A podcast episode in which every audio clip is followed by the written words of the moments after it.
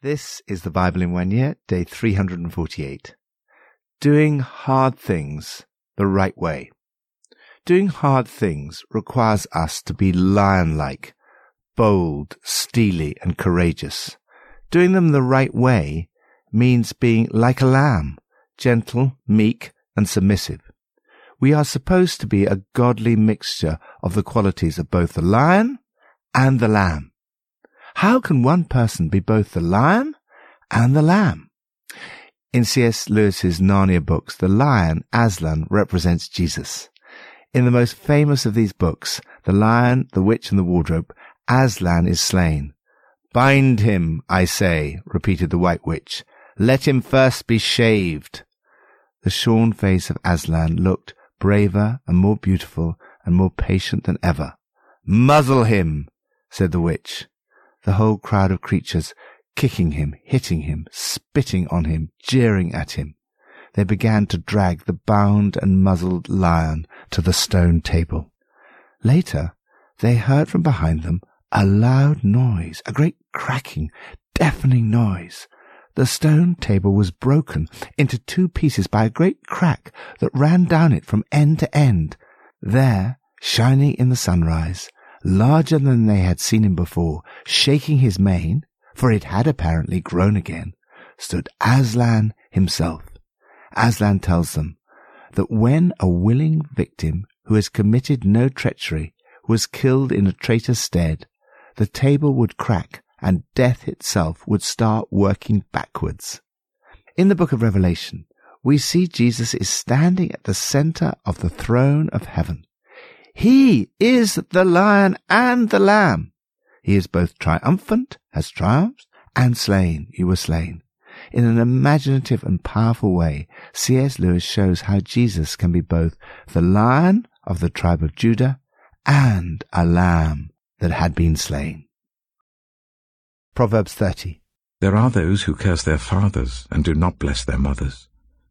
Those who are pure in their own eyes and yet are not cleansed of their filth those whose eyes are ever so haughty, whose glances are so disdainful, those whose teeth are swords, and whose jaws are set with knives, to devour the poor from the earth, and the needy from among the human race. The leech has two daughters. Give, give, they cry. There are three things that are never satisfied, four that never say enough. The grave, the barren womb, land, which is never satisfied with water, and fire, which never says enough. The eye that mocks a father, that scorns an aged mother, will be pecked out by the ravens of the valley, will be eaten by the vultures. There are three things that are too amazing for me, four that I do not understand. The way of an eagle in the sky, the way of a snake on a rock, the way of a ship on the high seas, and the way of a man with a young woman. This is the way of an adulterous woman. She eats and wipes her mouth and says, I've done nothing wrong. Under three things the earth trembles, under four it cannot bear up. A servant who becomes king, a godless fool who gets plenty to eat, a contemptible woman who gets married, and a servant who displaces her mistress. Be cleansed by the Lamb who was slain. We need to be cleansed from our sin, our filth, as the writer of Proverbs describes it. This filth of sin comes in many guises and disguises. Failure to give sufficient blessing and obedience to our parents. Pride, which can come in the form of haughty eyes and disdainful looks. Don't be stuck up and think you're better than anyone else. Failure to look after the poor and the needy. Sexual sin that justifies itself by saying, I've done nothing wrong. The worst state to be in is not to recognize the need to be cleansed. It's a wonderful thing to be cleansed of our sins. In the New Testament passage for today, we see the whole of creation worshipping the Lamb that had been slain because with your blood you purchase for God members of every tribe and language and people and nations. It's the blood of Jesus that purifies us from all sin. Lord, May I not just be pure in my own eyes. Please cleanse me by the blood of the Lamb who purchased me for God. New Testament, Revelation 5. Then I saw, in the right hand of him who sat on the throne, a scroll with writing on both sides and sealed with seven seals. And I saw a mighty angel proclaiming in a loud voice, Who is worthy to break the seals and open the scroll? But no one in heaven or on earth or under the earth could open the scroll or even look inside it. I wept and wept, because no one was found who was worthy to open the scroll or look inside. Then one of the elders said to me, Do not weep. See the lion of the tribe of Judah, the root of David has triumphed. He is able to open the scroll and its seven seals. Then I saw a lamb, looking as if it had been slain, standing at the center of the throne encircled by the four living creatures and the elders. The lamb had seven horns and seven eyes, which are the seven spirits of God sent out into all the earth. He went and took the scroll from the right hand of him who sat on the throne, and when he had taken it, the four living creatures and the twenty-four elders fell down before the Lamb. Each one had a harp, and they were holding golden bowls full of incense, which are the prayers of God's people. And they sang a new song, saying, You are worthy to take the scroll and to open its seals, because you were slain. And with your blood you purchased for God persons from every tribe and language and people and nation. You have made them to be a kingdom and priests to serve our God, and they will reign on the earth. Then I looked and heard the voice of many angels, numbering thousands upon thousands and ten thousand times ten thousand. They encircled the throne and the living creatures and the elders. In a loud voice they were saying, Worthy is the Lamb who was slain to receive power and wealth and wisdom and strength and honor and glory and praise. Then I heard every creature in heaven and on earth and under the earth and on the sea and all that is in them, saying, To him who sits on the throne and to the Lamb be praise and honor and glory and power for ever and ever. The four living creatures said, Amen. And the elders fell down and worshipped. Worship the Lamb, who is also a lion. Sometimes I find myself acting like a lamb when I should be a lion. I act meekly when I should be bold, steely, and courageous. At other times, I act like a lion when I should be more lamb-like. I'm too fierce when I should be gentle, meek, and submissive. Jesus took on powerful opponents with lion-like courage, for example, throwing out the money changers from the temple. On the other hand, with the woman caught in adultery, he could have been steely, but instead he was gracious and gentle as a lamb. The challenge for us is to follow the example of the one we worship. What is going on in heaven right now? John tells us that when he glimpses into heaven, he sees millions worshipping Jesus, the lion who is also a lamb. Jesus is the key to understanding history and salvation. On earth, we find it so hard to understand what's going on. What are God's plans and purposes for history and salvation? What are his plans and purposes for your life and my life? The scroll, sealed with seven seals, probably represents God's plans and purposes. No one in heaven or on earth or under the earth is found worthy to open the scroll or even to look inside it except for Jesus, the lion of the tribe of Judah who has triumphed. Here stands Jesus in all his majesty and kingship. Only Jesus can open the secrets of history, God's plan of salvation and his purpose for each of our lives. The lion is also a lamb, a lamb slaughtered but standing tall. he came to the one seated on the throne and took the scroll from his right hand. The moment he took the scroll, the four animals and twenty-four elders fell down and worshipped the Lamb. The Lamb is worshipped by the whole created order and the entire church falls down before him. Here's an amazing fact. Your prayers on earth affect the worship of heaven.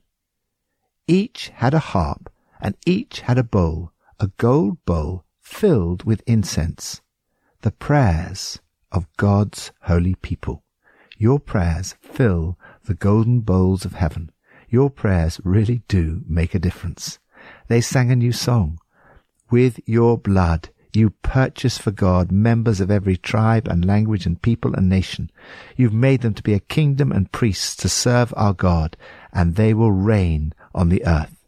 Then I looked and heard the voice of many angels, numbering thousands upon thousands, and ten thousand times ten thousand. There are more than a hundred million angels worshipping Jesus. The slain lamb is worthy. Take the power, the wealth, the wisdom, the strength. Take the honor, the glory, the blessing. There is something extraordinarily powerful about large crowds worshipping Jesus together. It's one of the reasons I love the Leadership Conference and Alpha Global Week when people from over a hundred nations and numerous languages, peoples and tribes all together worship Jesus. This is a foretaste of heaven. Here we see the activity of heaven is the worship of Jesus. You will sing songs of redemption. The whole of heaven bursts with praise. There is a great orchestra and a magnificent choir and all types of music in harmony. You were created for the worship of God's glory, which was revealed in Jesus Christ, the Lion, who is also the Lamb. Lord, I worship you as the Lion of the tribe of Judah, who has triumphed, and the Lamb that was slain. Lord, I want to become more like Jesus and know when to be bold and courageous like a lion, and when to be meek and gentle as a lamb. Old Testament, Esther 9 and 10. On the thirteenth day of the twelfth month, the month of Adar, the edict commanded by the king was to be carried out. On this day the enemies of the Jews had hoped to overpower them, but now the tables were turned, and the Jews got the upper hand over those who hated them. The Jews assembled in their cities, in all the provinces of King Xerxes, to attack those determined to destroy them. No one could stand against them, because the people of all the other nationalities were afraid of them. And all the nobles of the provinces, the satraps, the governors, and the king's administrators helped the Jews, because fear of Mordecai had seized them. Mordecai was prominent in the palace. His reputation spread throughout the provinces, and he became more and more powerful. The Jews struck down all their enemies with the sword, killing and destroying them. And they did what they pleased to those who hated them. In the citadel of Susa, the Jews killed and destroyed five hundred men.